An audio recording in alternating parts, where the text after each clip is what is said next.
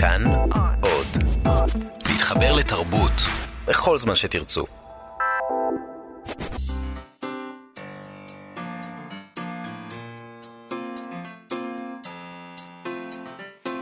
מה שכרוך. עם יובל אביבי ומה יעשה לה. שלום, אנחנו מה שכרוך בכאן תרבות, מגזין הספרות היומי שלכם. אה, אפשר להאזין לנו ב-104.9 ו-105.3 FM, או ביישומון של כאן, כאן אודי. אפשר למצוא את זה בחנויות האפליקציות השונות. חינם אין כסף, זה נהדר. אה, איתנו באולפן איתי סופרין ודרור רוטשטיין על ההפקה והביצוע הטכני. יום חג! יום חג הוא לנו, נכון. בהחלט. אה, היום אה, נפתחות חגיגות שבוע הספר, או אם להיות קצת יותר מאופקים, נפתח שבוע הספר, לא יודעת לגבי החגיגות. אה, אנחנו נעסוק בזה מן הסתם היום, אנחנו נדבר עם שלושה מו"לים. כן. אה, שכל אחד אה, יתאר את, ה... את העולם הקטסטרופה המו"לי. מצידו שלו. לא יודעת אם קטסטרופה, לא יודעת אם אצל כולם יש קטסטרופה, את העולם המו"לי מהזווית שלו. כן. אה, אבל אנחנו נתחיל עם אה, הדוח המפורט של מצב האומה. The State of the, the Union, uh, the Nation, uh, שמעניקה לנו uh, כבכל שנה הספרייה הלאומית. כן. Uh, uh, אני מבין שבעינייך מצב הספרים זה המצב הלאומי. אני חושבת שאפשר למצוא מקבילות, בהחלט. אבל אנחנו נותיר את הפרשנות, פשוט ניתן את הנתונים. אה, נתונים, אני חושבת שאנחנו נמשיך ונעסוק בזה גם בשבוע הבא, כי הם באמת מוציאים דוח מאוד מאוד מפורט, אפשר כן. להסתכל עליו אה, מכל מיני זוויות.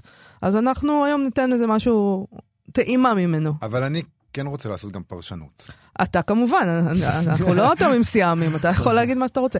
הנתון, אני, אני, אני ליברלית, אה, ברור, נגיד, בסופו של ברור, דבר, ברור. אולי. אה, בלית ברירה, כלומר. אוקיי, הנתונים הבולטים אה, מבחינתם הם שיש עלייה במספר הכותרים שיצאו לאור, אה, 879 ספרים יותר אה, יצאו לאור, אנחנו מדברים על שנת 2018, אה, בהשוואה לשנת 2017. זאת אומרת, עוד 879 ספרים. כבר שנה אה, שעברה אמרנו, מי ידע שזה יכול להגיע למספר הזה. והנה, זה- לא- אה, אפשר להוסיף בכל זאת. טוב, יש לי איזה רפרנס אה, ממציצים, אבל אני לא אגיד אותו. זה יכול לגדול, אוקיי. אה, בעשור האחרון חל גידול של 35 אחוזים. לא, העולם הרפרנסים שלי זה משהו קטסטרופלי.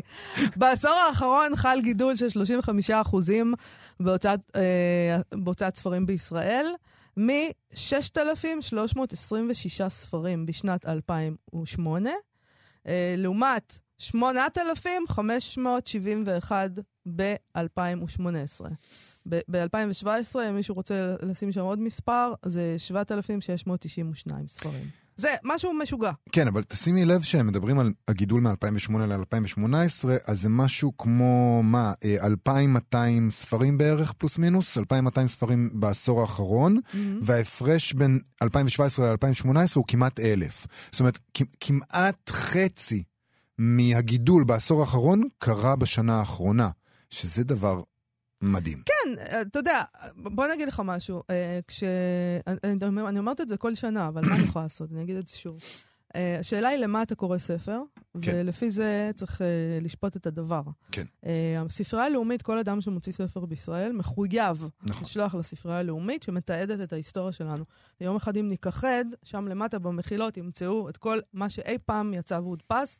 זה כולל דוקטורטים וכל מיני פמפלטים של... ספרי בישול, כנסת. ספרי חינוך, ספרי נכון. ילדים, ספרי whatever. וכל הספרים העצמאיים, וכל נכון. הספרי זיכרונות שאנשים מוציאים ש- ובכלל לא מפיצים, נכון. אה, שעושים אבל אנחנו 50 תכף. נגיע גם לעניין אוקיי. הפרוזה והשירה, שזה לכאורה מה שאנחנו מתעסקים בו, נכון. הטהור והנהדר והמורם מעם. אז עוד נתון מעניין, נגיד ככה, אה, יותר מ-400 ביוגרפיות יצאו לאור השנה, 400 ביוגרפיות, יותר.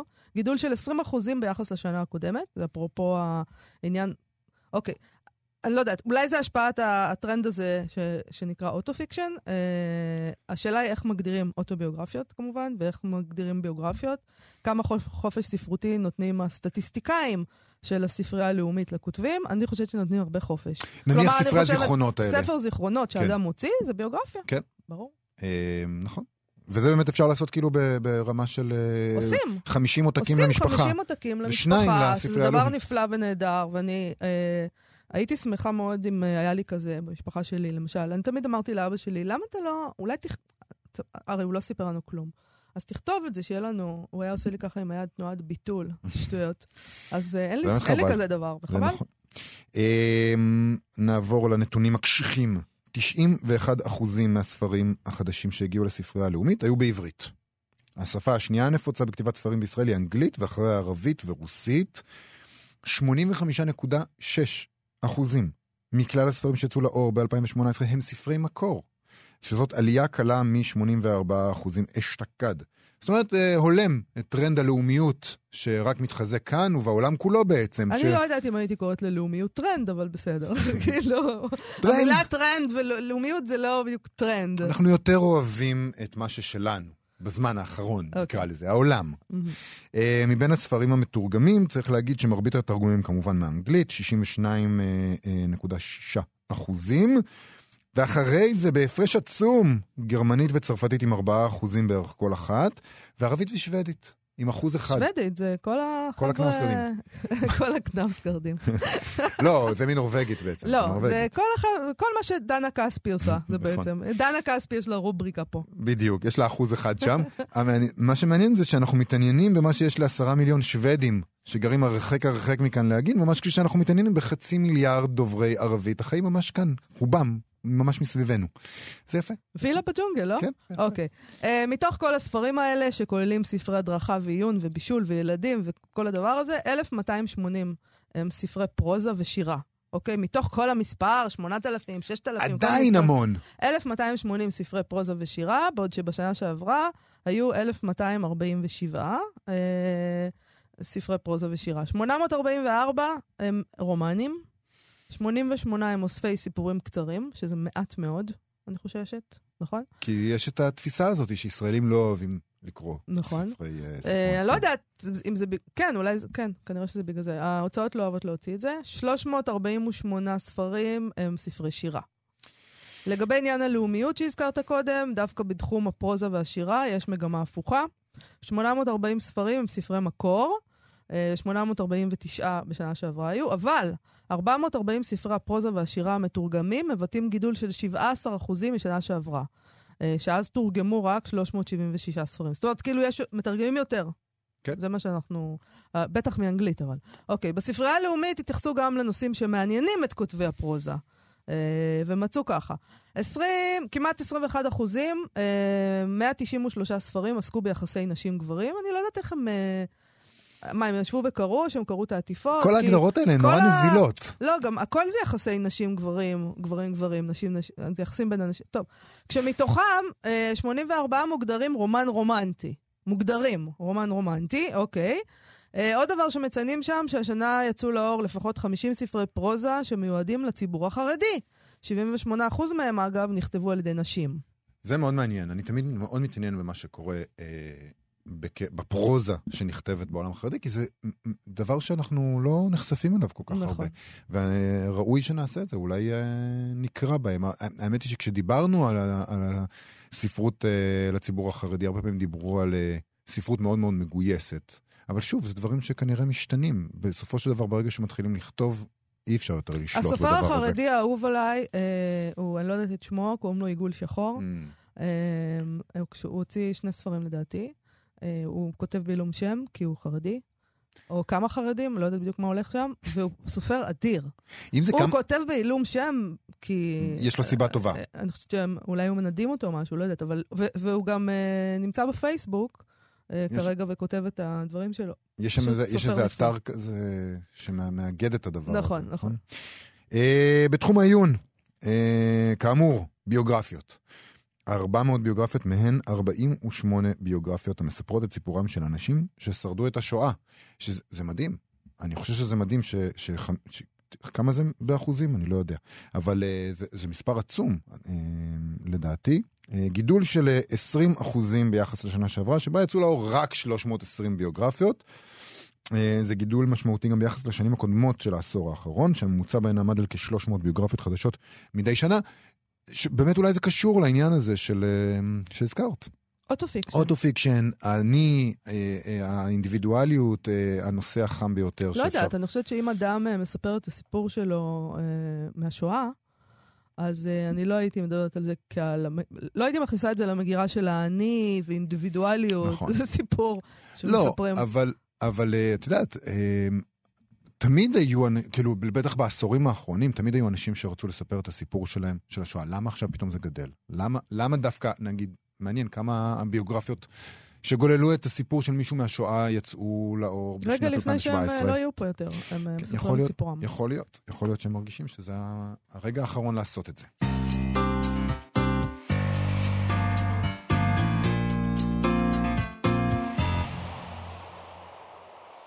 כאן תרבות מה שכרוך, חזרנו אליכם לכבוד שבוע הספר, כפי שהבטחנו, אנחנו נדבר היום עם שלושה מו"לים, אחד אחרי השני, לא ביחד, לא להתפרץ. אנחנו נדבר איתם על כל מיני היבטים של עבודתם, והראשון, איתו נדבר, הוא גם הוותיק שמביניהם. קוראים לו דוקטור יהודה מלצר, הוא מלבד היותו עורך, מתרגם ופילוסוף, הוא גם המייסד של הוצאת הספרים עליית הגג, שנוסדה לפני 31 שנה. בשנת 1988. חתיכת פרספקטיבה הרבה, יש. הרבה זמן. בהוצאת כן. ספרי, אה, ספרי עליית הגג אה, הוא מוציא ספרים במגוון מאוד מאוד מאוד רחב של נושאים, פילוסופיה, מדע פופולרי, רפואה, היסטוריה, פוליטיקה, חברה, כלכלה, אבל גם פרוזה מתורגמת, ספרי נוער וילדים, ספרות מקור, והארי פוטר. כמובן. בוא, כאילו. שלום למו"ל, דוקטור יהודה מלצר. שלום לכם. שלום וברכה, כבר יותר מ-30 שנה אתה בעצם חלק מהשוק הזה. שוק הספרים, שעבר אה, בזמן הזה טלטלות רציניות, מאבקים וחוק ספרים שהלך ובא, ו- ופתאום אה, ככתבת ספרות ב- ב- בעיתון הארץ בזמנו סיקרתי את כל הטלטלות האלה, ועכשיו יש איזה שקט. אז הכל טוב? לא. אה, אוקיי. אז למה יש שקט? יש שקט כי כבר כולם נכנעו. Mm. קשה מאוד להילחם גם בכוחות אה, קשים מאוד של רשתות ההפצה וכל מיני אינטרסים מן הסוג הזה, ובעלויות שמתחלפות שם. ועל יד זה פוליטיקאים שמתערבים, כיוון שהם לא מבינים שום דבר, כדרכם של פוליטיקאים, הם עושים דילים בינם לבין עצמם, אני אתמוך בזה, אני אתמוך בך וכן הלאה. החוק עשה שמות, ולפני שהחוק עשה שמות, הרבה שנים קודם לכן, הממונה על ההגבלים העסקיים עשתה את החטא הקדמון, רונית כאן, מי שעוד זוכר שהייתה כן. ממונה כזאת, ועשתה מה שעשתה, והממונים שאחריה כבר כמעט לא יכלו להזיז את האבן הזאת שהיא זרקה לתוך הבאר. והחטא הקדמון הוא כמובן שאסור, בשום מקום בעולם זה לא הולך, שהמו"ל שהוא לא רק הגדול ביותר, אלא גם מכריז שהוא רוצה להיות עוד יותר גדול, וכמעט בזמנו חשב שיהיה בלעדי, הוא גם בעל הרשת האגרסיבית ביותר. זה... הדבר הזה אבות... שנקרא בעלות צולבת בעצם, אנחנו מדברים כן, על... כן, אבל בעלות צולבת זה משפט, זה איזה מין ביטוי, כן, הוא נכון, אבל הוא ביטוי משפטי כזה שמאחוריו מסתתרת באמת... אה, מה אני אגיד, מאחר ומסתתר הרס גדול. אז אני רוצה רגע, אבל לטובת המאזינים שלנו שלא יודעים בדיוק על מה אתה מדבר, אה, להגיד שאתה מדבר על אה, צומת ספרים ועל אה, זמורה, והעובדה שלזמורה אה, ומודן, האמת גם. כנרת, אה, כנרת בעיקר. כנרת, זמורה, מודן, יש להם בעלות על צומת ספרים. נכון. Okay. אוקיי. וכיוון שבאותו זמן ארי סטמצקי, שהיה סטמצקי במשך עשרות שנים, מכר את ההצעה, את הרשת הדומיננטית שלו לגוף שלא מבין שום דבר, אנשי עסקים משוק ההון שעשו את השמות שלהם. בסופו של דבר זה התגלגל כמעט לפשיטת רגל, והיום סטמצקי בבעלות שוב של אנשים שאני לא יודע עד כמה הם מבינים בספרים, אבל הם כמין אה, פעולת נגד הקימו גם כן לעצמם הוצאת ספרים כן. משלהם. אז עכשיו הרעה היא כפולה. אבל לא רק שהרעה היא כפולה, כמעט אי אפשר להילחם נגד זה. תגיד איך... שאנחנו יודעים מי זה שרת התרבות ודברים מן הסוג הזה. איך זה משפיע עליך בפועל? כלומר, מה, מה, מה זה אומר מבחינת העבודה שלך בדברים הכי בסיסיים? מה, מה זה אומר מבחינתך כל הדברים האלה? קודם כל זה אומר מבחינתי משהו חשוב מאוד מבחינת הכסף. ואנחנו הוצאת ספרים קטנה, משפחתית. אני עובד עם הבן שלי כמנכ"ל, אילי, ועם אח שלי, העורך הנפלא מולי. אז אנחנו בסך הכל אחרי 30 שנה, כפי שאמרתם, יש לנו כל כך הרבה ספרים בקליסט שמוכרים בלי הפסקה, וקיבלנו את המתנה של הארי פוטר, שהיא באה אחרי הצלחות גדולות. מצבנו מצוין, אבל מצבנו יכול היה להיות הרבה הרבה יותר טוב. אני, ליבי ליבי למו"לים היותר קטנים, שאולי גם אלה שאתם תראיינו חוץ ממני, שאני לא יודע איך הם מתקיימים בכלל. אם פעם היינו מוכרים ספר סתם, נגיד, במחירים של היום ב-98 שקל, היינו יכולים לחשוב שכמו"לים נקבל 50 שקל אחרי שהספר נמכר. כן. 150 שקל, כמובן, מגיע לסופרים רויאלטיז, כלומר תמלוגים נעים. כל זה לא קורה, כיוון שבגלל זה שיש שלטון טוטאלי של שתי הרשתות, אנחנו מקבלים פרוטות. על ספרים שכן נמכרים, וכמובן פחות נמכרים משלנו ומשל ההוצאות הקטנות האחרות, בגלל שני הדינוזאורים הגדולים. אז קודם כל בכסף המצב הוא גרוע, האמת, אין לי מושג איך הרבה מן ההוצאות מתקיימות. אין לי מושג איך הרבה מן ההוצאות הוותיקות הגדולות מתקיימות. המוביל בוודאי, ההסתדרות מגבה אותו וכן הלאה. ויש גם תופעות מאוד מאוד מכוערות של הרבה מאוד אנשים שכותבים ספרי עיון מן האוניברסיטאות, דברים שמחיים סך הכל את התרבות, תביא 100 אלף שקל, אתה יכול להביא 100 אלף שקל? זה דבר שהוא נורא ואיום, הוא מכוער, הוא כפוי על הוצאות הספרים, הוא מבזה, יש בו גם מידה מסוימת לא רק של חורבן כלכלי, אלא גם של סוג של השפלה. אז זה דבר אחד. אבל אם אתה שואל אותי איך זה משפיע על עבודתי, לא רק על הכסף, כן. יש המון ספרים שאנחנו מקבלים כל יום באימייל, מההוצאות הכי טובות בעולם ומהסוכנים הכי טובים בעולם, ספרים שעומדים לצאת לא נניח בשנה הבאה, ואנחנו יודעים שכתוב על מצחם של הספרים האלה, זה מתאים לספרי עליית הגג. כן. במדע פופולרי או בדברים מן הסוג הזה. אנחנו יודעים שזה מתאים לנו והכול, אנחנו לא ניקח אותם. כי אתה יודע שזה לא ימכור? לכן, כן, לכן הסטטיסטיקות מרמות. לא שזה לא ימכור, לא נוכל להתמודד עם הדבר הזה. כן.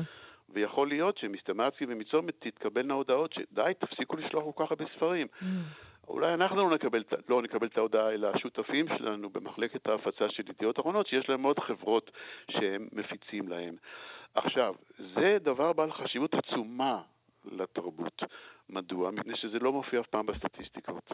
כל פעם, בעיקר לפני שבוע הספר, אתם יודעים, כך וכך יצאו, וכך וכך, ויש פריחה, וכל השטויות האלה. מה עם כל אותם הספרים שבאופן סטנדרטי, נניח לפני 15 שנה, כמובן הייתי קונה את הזכויות עליהם. היום אני לא... יש לך דוגמה לספר כזה שלפני 15 שנה לקחת אותו ו... ו... והוא לא הצליח, והיום לא אני... לא היית אומר, אני פשוט לא לוקח את הדבר הזה? נכון. לפני כ-20 שנה, זה לא 15, 20 שנה פגשתי בשבוע הספר ביריד הספרים בפרנקפורט, שזה השוק הגדול הבינלאומי, מיכאל הנדלזלד, שאז היה העורך של המוסף הספרותי הגדול של הארץ השבועון. כן. הוא אומר לי, יהודה, כל הכבוד, שמעתי שלקחת את הזכויות למשפט האחרון של פרמה. Mm-hmm. אמרתי לו, אני כל כך שמח שלקחתי ולא מישהו אחר, אבל למה אתה אומר לי כל הכבוד? הוא אומר לי, יהודה, אתה יודע, אני ואתה הרי לא נעמיד פנים. זה לא ימכור יותר מאיזה אלף, אלף חמש מאות. כי, אתה יודע, זה, זה לענייני טעם, מתמטיקה וכן הלאה. נו טוב, אז קודם כל זה סיפור הצלחה שאני שמח נורא, הוא חלק ממה שעושה אותנו כהוצאה לא גדולה. והוא מכר עשרות אלפי עותקים בסופו של דבר. הוא עבר את ה-70 אלף כבר, והמחבר הגאון שלו, סיימון זינג, כבר נתן לנו עוד ארבעה ספרים אחרים. שגם הם מכרו היטב, אם כי לא באותו. אף אחד לא מכר כמו משפט פרמה, אולי רק תורת המשחקים שלנו עבר את המאה אלף, אבל מה? זה ספר שאילו היה מופיע היום... לא היית לוקח? הייתי חושב אלף פעמים, כן, יכול להיות שלא, כי אז זה לא היה ידוע כל כך. היום אתה מסתכל על זה, איזה יופי שלקחתי. זה... אני חושב שאם זה לא היה מתורגם לעברית, אז חלק מהותי ממה שהעולם מדבר עליו, זה הרי לא תופעה ישראלית הספר הזה. אבל זה ספר, בדיוק העניין. זה בדיוק העניין. הוא הימר פה. ו... וזה, הרבה... עם, וזה אומר שיש עכשיו דברים שקורים בעולם, שעכשיו מדברים עליהם ב... לא יודע מה, בארצות הברית, בלונדון, באירופה, ואנחנו פשוט לא יודעים עליהם. זה לא חלק לא מהתרבות שלנו. יודעים. יותר גרוע. אני, שאני לא יכול להעמיד פנים שאני לא יודע, כי אני בעניינים, זה המקצוע שלי, אז אני יודע עליהם, אני לא אביא אותם הנה. אני מדבר אנחנו כ- כאנשי כן, הספר, כאנשים ברור, שקוראים, אנחנו פשוט המון, לא יודעים. יש המונים כאלה. יש המונים כאלה. אני אומר את זה בתחום הזה במקרה, כי שאלתם אותי על זה מדע פופולרי, אבל יכולים להיות דברים אחרים. אין ספק בדבר הזה. למזלי, אני לא כל כך תלוי גם בדבר הזה. מדוע? מפני שמתחילת דרכי, אמרתם שאני גם עסקתי בפילוסופיה, אז הלכתי על קלאסיקות בפילוסופיה. אני מוציא לאור, נניח, שני ספרים שהם מגדולי הספרים בפילוסופיה ever, mm-hmm. של דקארט. אני גם לא צריך לשלם זכויות. כל מה שאני צריך לעשות זה לעשות עבודה נהדרת על כתפיהם של אלה שלפני 70 שנה עשו נורא יפה, רק שהכל השתנה מאז. כן. בעברית ו- וכן הלאה. גם לא צריך לשלם, וגם אין לי את הצרות האלה שהיום יש. אם אני מוציא היום ספר של מישהו ישראלי, ואז אני אחרי כן יודע שאלוהים ישמור איך אני אחזיר את ההשקעה בעריכה הרבה וכן הלאה וכן הלאה, ואולי בכלל בסטמצקי ובצומת לא יראו בזה ספר למבצע, ישימו את זה בצד, והמוכרת, שהיא לא כל כך מקבלת הרבה כסף, היא גם לא תדע אפילו אם יש לה את זה על המדף. אחרי כל זה, והוא כן נמכר, אז אני מקבל טלפון מהמחבר, שמישהו בנהריה או בעכו בחנות של סטמצקי לא ראה את הספר. האימא של דקארט לא מטלפנת. הם לא מתקשרים, דקארט לא מתקשר, לא, לא מנדנד. לא מנדנד. והיום, אני חושב, כדי בכל זאת לדבר קצת באופן אופטימי, זה לא ייאמן. אנחנו במשך קרוב ל-30 שנה לא מפסיקים כן להרוויח על ספרי פילוסופיה מן הטובים בעולם. אז זה גם נותן לי באמת הרבה מקום ככה של כאילו להיות מבסוט, להתגאות בעבודתנו, והפתעות כאלה רבות מחכות לנו לאורך כל השנים, אבל זה גם מראה את המצוקה במולות היותר סטנדרטית, כן? זה בכל זאת מולות שרק אני ועוד מישהו עושים בארץ, אבל זה לא המולות, המר... המולות המרכזית. אין יום שאני לא מקבל הצעה ממישהו בעיון, זה בדרך כלל אנשים מן האוניברסיטאות, או מאיזה סופר או סופרת, שזה הזמן לגלות שאולי הם נהדרים ולקחת איזה סיכון, ואני נורא מתנצל, אני, אני עונה לכולם בנימוס וכן הלאה, ואני מסביר להם למה לא נוכל. אז אבל טוב. אבל אני לא כל... חושב שאני יחיד בזה.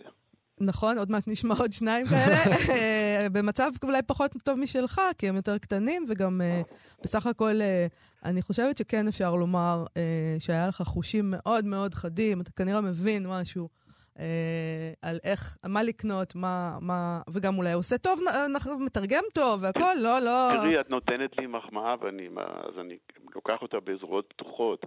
אבל עם כל הכבוד לחושים, יש שני דברים שצריך לזכור עם מידה מסוימת של צניעות. אחד זה שיש הרבה מקום פה למזל. נכון שהייתי הראשון שהביא את הארי פוטר ארצה וראיתי את זה לפני כולם, אבל אני לא ידעתי שזה יהיה כל כך מוצלח, ואם הייתי מחכה חודש, זה היה הולך למכרז. כן. ואם היה הולך למכרז, אז אני כעיקרון לא נכנס למכרז. Mm. אז זה לא היה שלי, אז יש פה גם הרבה מזל. כמה עותקים אני... מכרו ספרי הארי פוטר בישראל? בוא אני אגיד לך את המספר הכי מדויק שיש לי. כן. המון. בסדר גמור. רגע, אז לסיום... אבל יש לנו הפתעות כל כך נהדרות מכיוונים שלא חשבנו. הבן שלי, אילי, הוא המנכ"ל, הוא יודע את המספרים תמיד יותר טובים ממני, וכשעבדנו הרבה שנים על ספרו של ידידי דני רובינשטיין, על הקרב בקסטל, על העטיפה שמנו את הגיבור. חוסייני, עבד אל-קאדר אל-חוסייני, כן. דני חברנו, העיתונאי הנהדר, שאל אותו, אילי, כשיצא סוף סוף הספר שאתם כל כך הרבה משקיעים בו עוד ועוד ועוד וזה לא נגמר, זה ימכור בכלל. אז אילי אמר לו, תגיד, אתה משוגע? אף אחד לא יקנה זה, זה על ערבים. זה היה רב-מכר, וזה ממשיך למכור, וזה עבר אלפים רבים מאוד. יש גם דברים כאלה, ולכן אני אומר את זה גם כדבר עידוד למו"לים היותר קטנים, ואולי יותר צעירים, שאתם עוד תראיינו אותם ולרבים אחרים. זה מה שיפה במו"לות. גם אמרו שהספר ימות בגלל האינטרנט, הוא לא מת. אה, יהודה מלצר, אני רוצה לשאול אותך לסיום, מה יש לך על המדף בשבילנו להמליץ בשבוע הספר הנוכחי שמתחיל היום? אז הכי חשוב זה הספר שיש לו חשיבות פוליטית ומוסרית בלתי רגילה של נתן שיפריס, ילדי הלך לאן, פרשת ילדי תימן על החטיפה ועל ההכחשה, זה פשוט תוצאה של עבוד, ספר ענק של קרוב ל-800 עמוד, עם רשימה של יותר מאלפיים שמות. אי אפשר יותר להכחיש. מי שקורא את הספר הזה חוטף קצת הלם. כן. זה ספר שהוא פשוט עבודה של 25 שנה, אנחנו מאוד גאים בזה. אחרי כן, הספר שכבר מראה סימנים של הצלחה כבירה, הפתעה בלתי רגילה של דב חנין וחברו פרופסור דני פילד, מה לעשות עכשיו, ספר ממש פוליטי. באמת מפתיע שזה מצליח, אה, כן. עובדה, וזה לא, זה מראה סימנים נפלאים. כמובן, מחר יהיה בדוכן אצלנו מישהו שאתם שמעתם אולי את השם שלו, יהודה פוליקר. אה, כן. עם הספר המרגש שלו, הצל שלי ואני. נכון. ובצינור יש לנו הרבה דברים, אני רק אגיד שניים. אחד זה החלק השני של ספרו של פרופסור סיימון שמה, הסיפור של היהודים. החלק הראשון, שהוא בחנויות כבר הרבה זמן, הוא עד סוף המאה ה-15 גירוש יהודי ספרד ופורטוגל. החלק השני, שעכשיו ממש מכינים אותו לדפוס, זה עד פחות או יותר המאה ה-19, ואז נחכה לספר השלישי. ולהשלים סופית את סדרת ספרי הקלאסיקה של פילוסופיה. אנחנו סוף סוף עושים משהו שהיה משאת נפש שלי שנים רבות, ספר לא בבלשנות, אלא בפילוסופיה של נועם חומסקי, שתרגם אותו באופן נפלא, תלמידו המובהק, פרופסור עידן לנדו מאוניברסיטת באר שבע, והוסיף לו מבוא וכן הלאה. ואתם יכולים לצטט אותי לקראת השנה הבאה. זה גם ימכור. אוקיי, אנחנו... אנחנו כולנו אנחנו, מקווים. אני מקווה שנדבר על זה בשנה הבאה. דוקטור יהודה מלצר, תודה רבה לך, ספרי עליית הגג. תודה רבה. להתראות. להתראות. ביי ביי.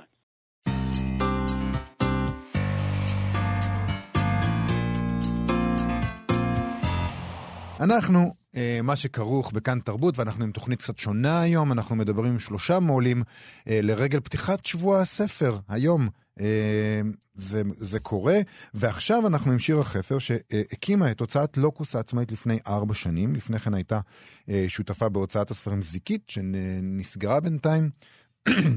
אפשר אה, לומר על הוצאת לוקוס שהיא הוצאת בוטיק, שבוחרת בקפידה את הספרים שהיא מוציאה.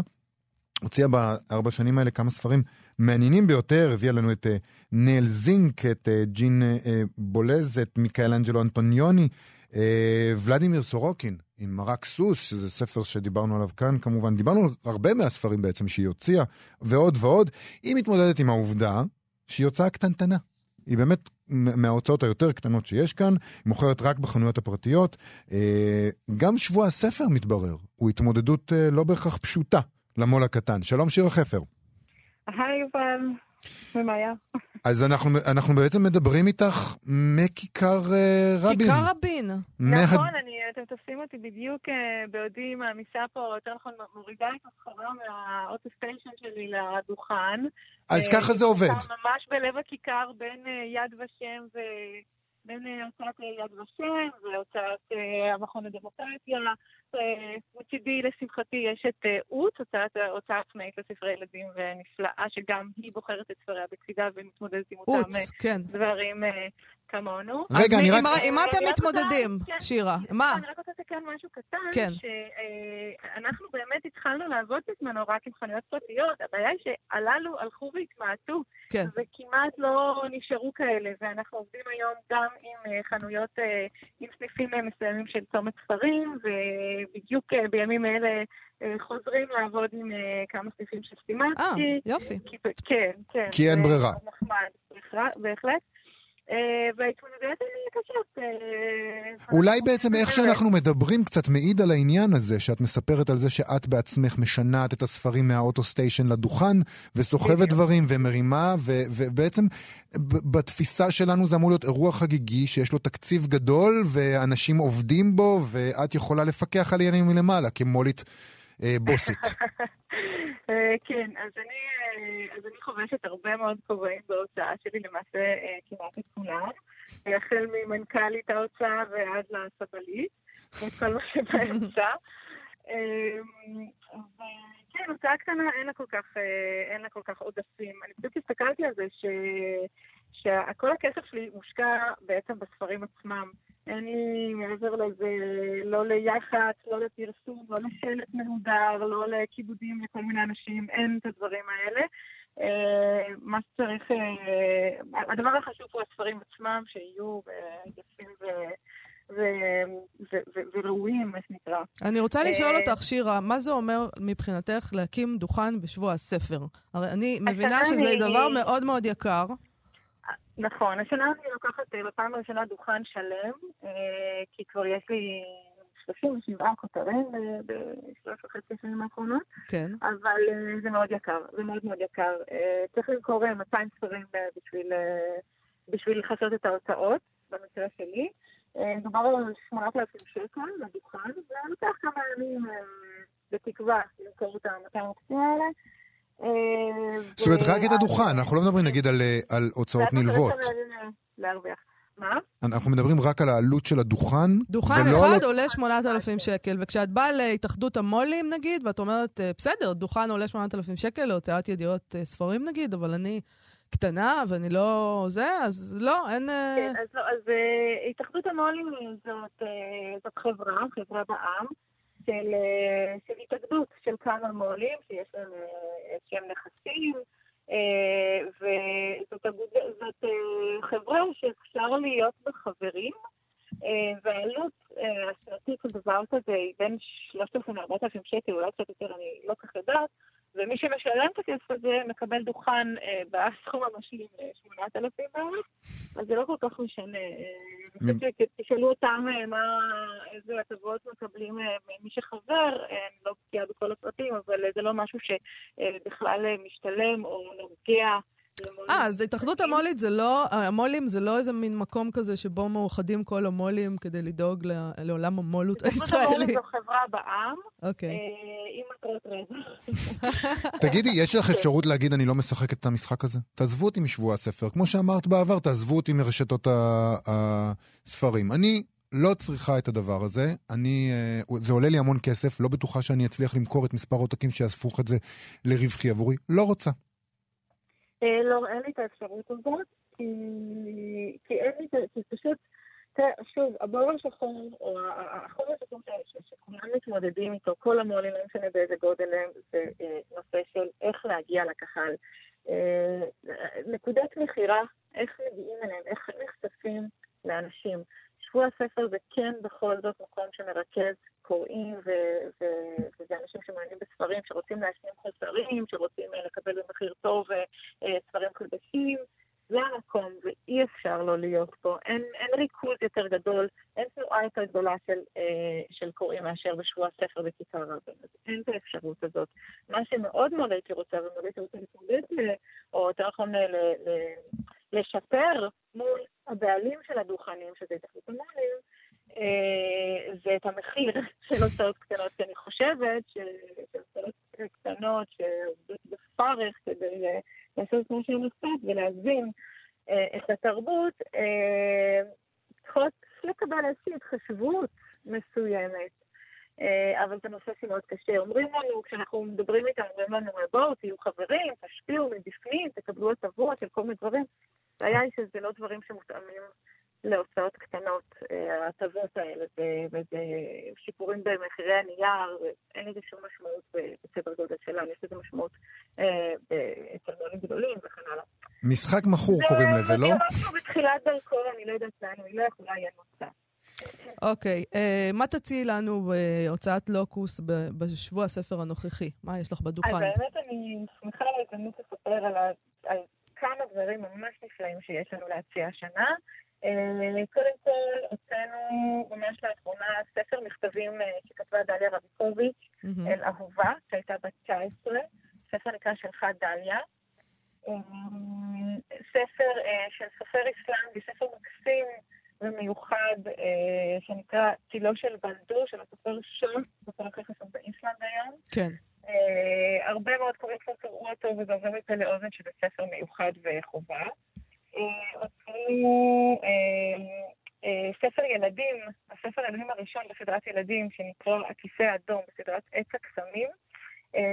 זה חבורת ילדים שמוצאים כיסא שעושה קסמים, מי שמתיישב עליו יכול לבקש משאלות ומתגשמות, וכמובן שעושה ההשכלו ייזהרו במה שאתם מבקשים. ספר מלא בהרפתקאות ודברים כאלה נקרא מאוד טוב. והפתעת השנה, הפתעת השנה שלנו בשבוע הספר, הוא כמובן הספר שנקרא זנב, מאת שרון קנטור, מוזיקאית, סופרת, סדרנית רדיו. אשת תרבות שפועלת כאן כבר כמה עשורים. נובלה ראשונה שהיא כתבה על תרבות הצריכה, על, על, על התקשורת, ככה מושכת בזנבם או עוקצת אותם בשפה מבודחת ונשכנית. ספר מאוד מצחיק, שזה לכל אוהבי, אוהבי הספר, ובעיקר הקוראים שלנו של לוקוס, שככה מחפשים משהו קצת יותר ייחודי ופחות נוסחתי. אני חושבת שכל הספרים האלה שהצעתי אה, יכולים לענות, אה, לתת מענה. אני אמליץ באותה הזדמנות, אה, בפעם האלף, על ספר שלא יצא השנה, על השנה שעברה, שתי גברות רציניות של ג'יין בולס, אם מישהו עוד לא קרא את זה, מהרו! וקנו את הספר הזה. מקווה שיש לך אותו בסטוק. אני הבוקר בא תמיד הרב מכר שלנו שמציל אותנו ופשוט לא מספיק למכור. וזה ספר אופטימי, שאני חושבת שהוא מייצג גם את ההוצאה, כי צריך הרבה מאוד אופטימיות בשביל להמשיך ולרצות לעשות דברים בעלי משמעות כמו מועלות אה, איכותית. שירה חפר, הוצאת לוקוס, תודה רבה לך, בהצלחה. להתראות. תודה וכל טוב, להתראות.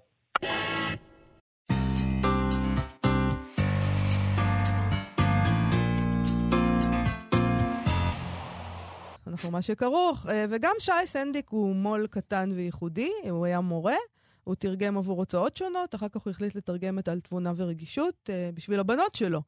אם הוא כבר עשה את זה, הוא החליט להקים הוצאת ספרים. אז זה מה כי- שכולנו כן, עושים. ברור, מה. פשוט. לא היה קל כנראה לנהל את הדבר הזה בשוק הפראי, כפי שאנחנו שמענו משני המרואיינים הקודמים, אה, והוא היה צריך לסגור את ההוצאה. אחת הקורות הנאמנות של ספריו הייתה דורית תמיר, והיא עזרה לו לעשות מימון המונים אז כדי להחזיר את ההוצאה לפעילות. היום הם שותפים. אה, לשי סנדיק ולדורית תמיר יש אה, קשר יוצא דופן עם קהילת הקוראים שלהם, אותה הם מתחזקים כבר כמה שנים. אה, והוא ממשיך לתרגם, והוא עדיין מורה, הוא דתי, והוא גר בעפולה. זה, הכל כאן מיוחד. נכון. אה, זה כאילו בשבוע ש- לא לא איך שאתה מדמיין לעצמך מו"ל ישראלי נכון, נגיד. נכון. Uh, בשבוע שעבר הוא כתב בפייסבוק על דיאלוג שהיה לו עם קוראת, שבו הוא הסביר לה כמה עולה להוציא ספר בישראל. Uh, ואנחנו גם רוצים לשמוע על הדבר הזה. שלום לשי סנדיק. הלו? שי? שלום. שלום, אהלן. אתם שומעים אותי? עכשיו שומעים אותך. עכשיו, כן. מצוין. אז כמה עולה להוציא ספר בישראל?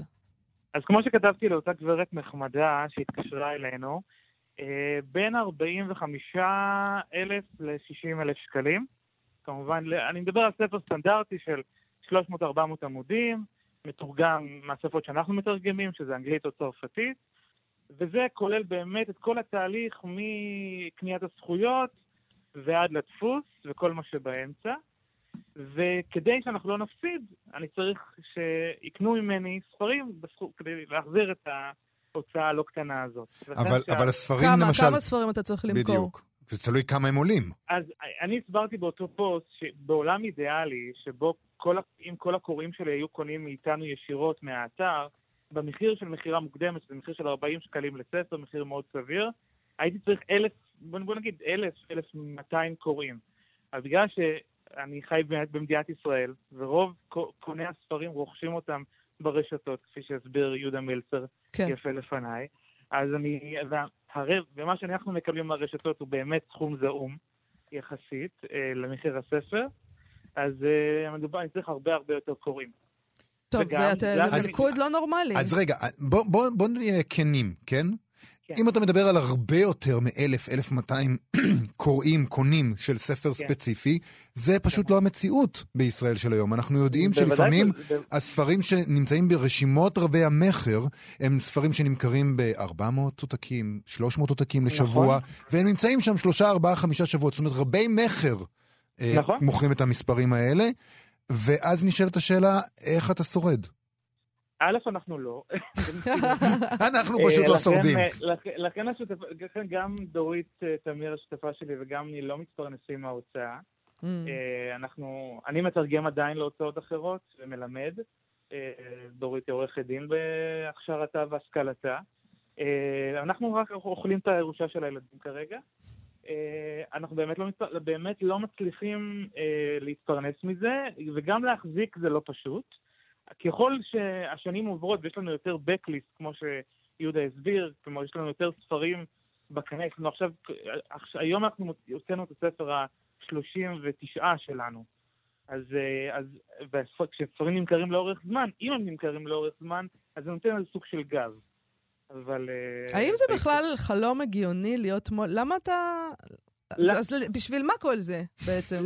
אוקיי, אז, קודם כל זה באמת מעשה לא הגיוני, אין לו שום היגיון כלכלי, יש פה פשוט, אה, אצל דורית, אצל דורית ואצלי זה מגיע מהרצון הפשוט לחלוק חוויות קריאה עם אנשים.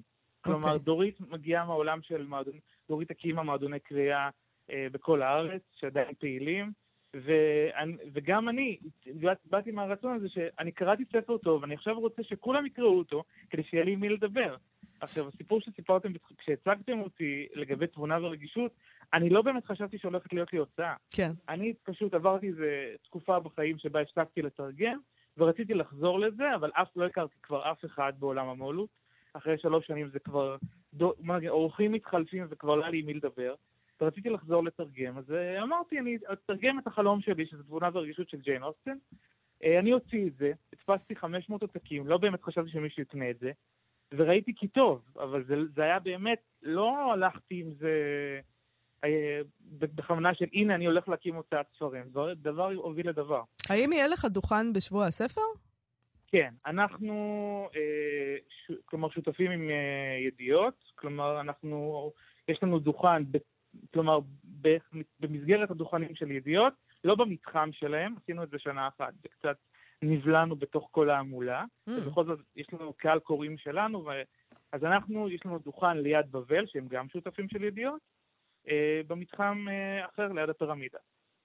רציתי לשאול, נחזור שנייה אחת לסטטוס הזה, וספציפית לגבי אה, הקשר שלכם עם אה, קהילת הקוראים שלכם.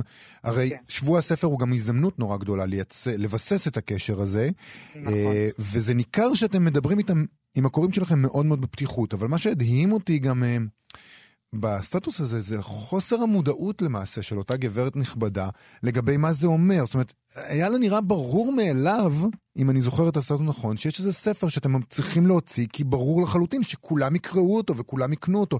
יש איזה נתק בין הקהילה שלכם לביניכם לגבי המשמעות של הדבר הזה, ומה אתם עושים עבורם, ומה זה אומר מבחינתכם. ו- וזה די מדהים שאנשים פשוט לא מבינים את הדבר הזה, למרות שיש את הקשר הפורה הזה ביניכם. אז אני רוצה לסנגר על הקוראים שלנו ועל בכלל. הקוראים בישראל רואים שיש, יוצאים המון ספרים כל חודש. המון. בכל ההוצאות, הגדולות, הקטנות, יוצאים המון ספרים בארץ הזאת. ואז, וחלקם לא בדיוק, אה, אה, לא פאר האיכות וגם לא פאר המס, המסחריות, מה שנקרא. מהמם. אז גם לא מצדיקים אותם. אז הם אומרים, אז אם באמת יוצאים כל כך הרבה ספרים, למה שלא יוצא שאני חושב שהוא כן. מעולה? כן, נכון. שהוא- שאלה טובה. כן, אז כאילו, ולכן אני לא, אני לא, כשאותה אותה גברת התקשרה אלינו בעקבות ספר שאני תרגמתי מיועד של אה, חיים פוטר, כן. אה, שזה קלאסיקה שעשינו תרגום חדש, והיא רצתה לשאול את ספר ההמשך. אז קודם כל אמרתי לה את הסיבה האמיתית, שהספר ההמשך פחות טוב בעיניי, ולכן לא נתרגם אותו. אבל הסבר, אמרתי לה, כלומר, גם תביני במה זה כרוך. כי היא אומרת לי, כן, אבל נכון שהוא לא- אולי הוא פחות טוב, אבל הרבה אנשים יקנו אותו. אז אמרתי לה, אוקיי, אבל את יודעת כמה אנשים צריך, צריכים לקנות את הספר כדי שאנחנו לא נפסיד? לא נדבר על להרוויח, שלא נפסיד. שי סנדיק, אני רוצה לס- לסיום אה, לבקש ממך אה, להמליץ על כמה ספרים שאתה הוצאת, זאת אומרת, אה, שיהיו על הדוכן שלכם בשבוע הספר, לטובת מאזיננו. אז אני אספר, יש לנו קודם כל ספר פנטזיה ראשון בהוצאה, אה, חוט של כסף, של הסופרת האמר- האמריקאית נעמי נוביק, מהמם. שהוא אה, מעשייה מופלאה על אה, עוצמה נשית, עם אה, קצת אלמנטים יהודיים, וספר מרתק גם למוגלגים כמוני, שלא אוהב פנטזיה. אוקיי. ותרגום, וזה בתרגומה של יעל לחמון, ותרגום שלי לספר של פיליפ קלודל, ארכיפלג הכלב, מהמם. שזה משל חברתי על כל הסיפור של המהגרים והיחס של אירופה ושלנו ושל כל העולם והעלמת העין לעומת מה שקורה לנו ממש מתחת לאף. שי סנדיק, תודה רבה לך. תמיר אה, סנדיק. תמיר, אה, תמיר, סליחה. שי סנדיק מתמיר סנדיק, ספרים. התבלבלתי, אה, לא סליחה. התבלבלת, בסוף לא. התבלבלתי. אה, תודה רבה לך, ובהצלחה. בכל זאת. תודה רבה. נגיד אה, תודה רבה לאיתי סופרין ודרור רוטשטיין. כאן עוד. להתחבר לתרבות בכל זמן שתרצו.